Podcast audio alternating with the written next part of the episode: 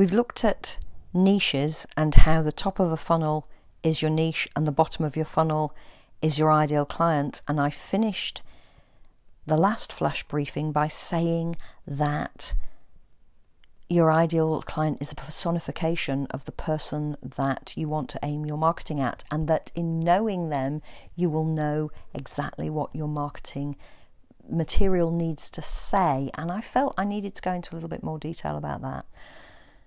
Understanding exactly who your ideal client is means that you know their biggest issues, though the issues that working with you can overcome for them.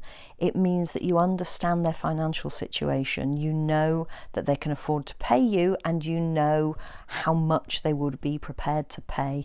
You know how your coaching can fit into their lives, uh, how busy they are, what kind of spare time they have, how important to them that your coaching and the problem that your coaching can help them overcome will be to them if you've done your ideal client work properly.